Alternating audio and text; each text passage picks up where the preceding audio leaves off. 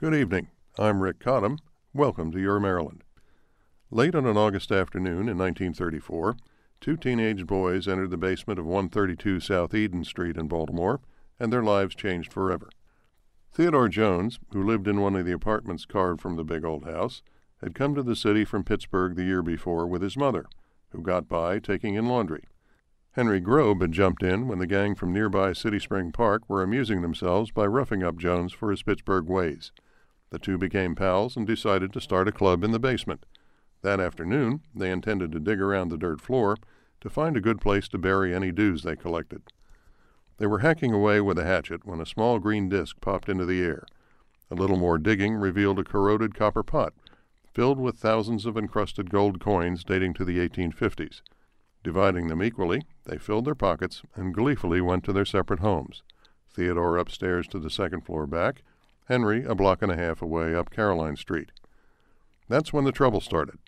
Henry laid the coins on the kitchen table and announced, Mother, I always said I'd be a millionaire, and now I'm a millionaire. To which his mother shouted, Take that out of here. You see, Ruth Grobe, who ran a small saloon on the first floor of her building, had dodged her way through Prohibition and didn't want any attention. Roosevelt had just taken the country off the gold standard and made it illegal for people to hoard their gold, and now the Secret Service was on the prowl for violators. Henry took the coins upstairs to his sister's apartment. Her husband suggested the boys turn it in to the police to establish their innocence. They did, and by Labor Day they were front page news. In no time, anyone who'd ever been associated with 132 South Eden Street appeared to claim a share of the gold.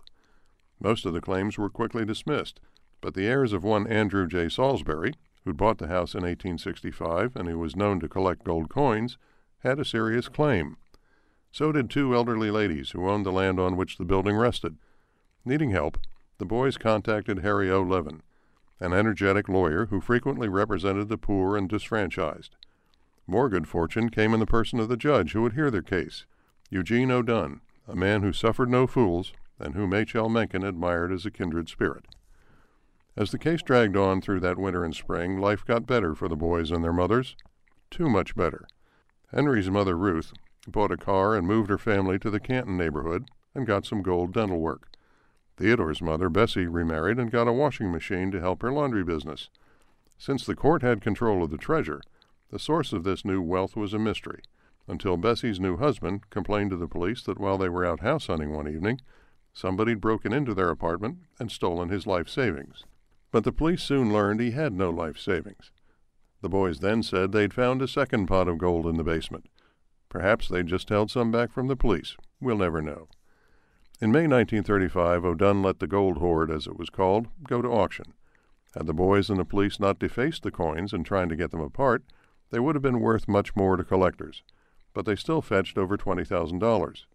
Of course, O'Dunne still had to settle the new claims regarding that second pot of gold. But Theodore Jones couldn't wait. He bought a brand new 1935 Plymouth, with what no one is sure, and like any boy, drove it fast and recklessly and without a license. When he drove it into a milk truck and struck a policeman, he was arrested and sent to the Maryland Training School for Boys. In August 1937, Judge O'Dunne finally ruled for Henry and Theodore on all counts. But after lawyers, administrators, and the city took their fees, the boys were left with only about $6,000 apiece. Alas, days before the final decision was rendered, Henry Grobe dove into the harbor off Boston Street caught pneumonia, and died. Theodore Jones graduated from reform school and, after collecting his money, lived a long and productive life, working at the Sparrows Point shipyard.